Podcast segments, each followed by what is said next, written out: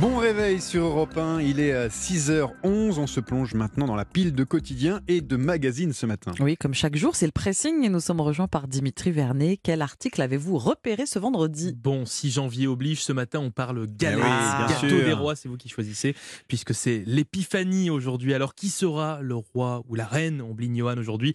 Pour le savoir, vous le savez, il faut espérer tomber sur cette fameuse fève. Mais d'où vient cette tradition de la fève ? Oui, on se pose la question. Réponse dans l'article que j'ai sélectionné ce matin dans le journal Ouest-France. Alors, même si l'épiphanie est une fête catholique célébrant l'arrivée des rois mages après la naissance du Christ, la galette des rois et sa fève n'a rien à voir avec les rois mages. En fait, c'est une tradition qui remonte à l'époque romaine. Les Romains partageaient un gâteau avec des esclaves et le roi était nommé via un jeu permettant en fait d'inverser les rôles de manière éphémère. Bon, pour retrouver les premières traces de fèves telles qu'on la connaît, il faut remonter cette fois-ci au XIVe siècle, au Moyen-Âge donc, où les Français dégustaient en fait une boule de pain dans laquelle ils inséraient un haricot. Une fève, le choix de cette graine de légumineuse qui n'est pas un hasard notamment puisque c'est une graine comestible qui pousse au printemps et elle était considérée à l'époque comme un symbole de vie et de fécondité, c'est pour cela qu'on en mettait dans le pain. Et c'est seulement en fait en 1875 que le haricot a été remplacé par la fève en porcelaine, la raison, éviter que les convives ne l'avalent volontairement, car oui en fait à l'époque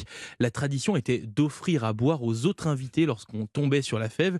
Et certains, pour éviter cette coutume, s'empressaient de l'avaler sournoisement, d'où le fait d'en faire une en porcelaine. C'est donc, vous en doutez bien, plus difficile à ingérer. Une tradition qui, depuis, n'a plus évolué. Notre fève, telle qu'on la connaît, c'est 1875. Donc voilà, vous savez tout sur l'origine de cette fameuse fève. Toutes ces explications à retrouver dans le journal Ouest-France. Merci beaucoup, Dimitri, pour toutes ces explications. Je me suis toujours posé la question. Maintenant, c'est bon. Les doutes sont levés. On partira à la chasse, du coup, à la fève ce week-end. Voilà, mais nous, on ne va pas l'avaler. On va prendre des haricots. J'espère pas. Je vais mettre des haricots, dans ma galette, maintenant. Pour changer un petit peu. On continue avec vous, justement, Johan. Non, on ne change pas. On ne change pas, nous. Parce que moi, je continue sur le même thème, évidemment. Dimitri, on bline déjà. Est-ce que vous êtes gourmand ? Bien sûr, quand même. Oui. Est-ce que vous aimez l'argent ? Oui, oui, aussi. Alors, ce pressing est fait pour vous. J'aime la galette, savez-vous comment ? Quand elle est bien faite.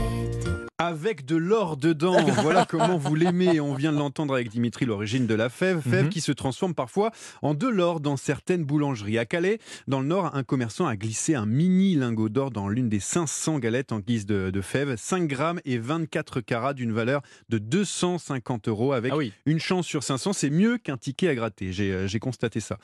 Plus courant, la pièce en or dans ce célèbre dessert de l'épiphanie, dans une boulangerie à Toulouse, Amiens ou encore Reims. Vous pouvez trouver une pièce Napoléon 20 francs or. Le prix, 340 €. C'est encore mieux. C'est à la suite d'un partenariat avec un marchand d'or, donc il en a fait dans plusieurs villes de France. En Belgique, à Bruxelles, la pièce d'or frappée par le boulanger lui-même avec son logo vaut 500 € et sera placée dans 4 galettes. Plus fort encore, direction Saint-Brieuc en Bretagne. Si vous trouvez une fève en forme de bouton, vous emportez un collier en or avec un diamant, soit 1000 € à gagner. Au Puy-de-Dôme, au cœur du Massif central, si vous êtes chanceux, ce n'est pas un collier, mais une couronne sertie d'un rubis que vous pouvez remporter. On va être chic en soirée. Non, mais ça va être sympa. Il suffit de trouver une fève où il a écrit gagner tout simplement. Et notez-le, parce qu'il va falloir visiter beaucoup de boulangeries là.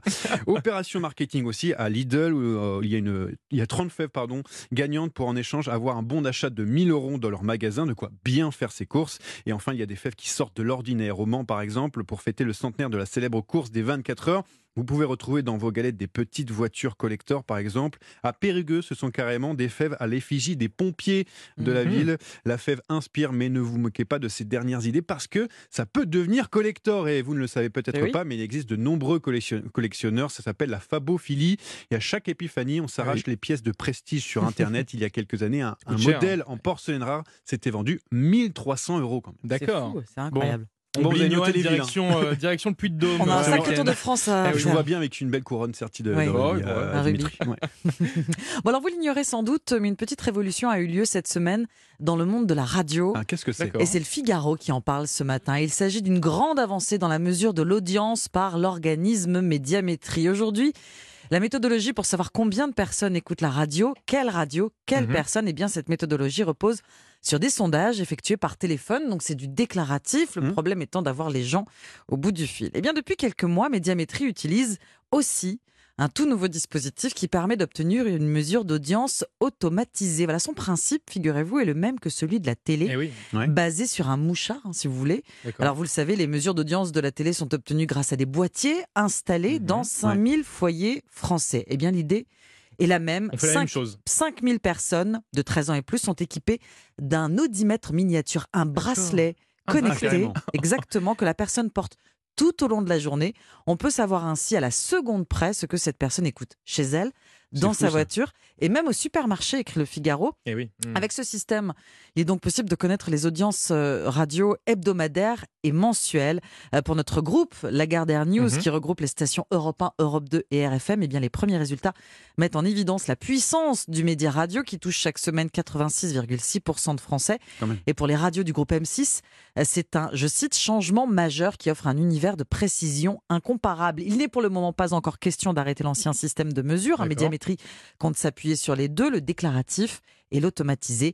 Il existe évidemment, comme à chaque fois, quelques réfractaires. Il faut dire que le nouveau dispositif pourrait bien rebattre les cartes du classement des radios. Voilà, la radio modernise la mesure de son audience. C'est à lire dans Le Figaro. Et j'espère juste que le bracelet n'est pas trop moche. Voilà, je veux pas vous dire, parce que porter toute la journée, un bracelet élégant, pas très beau.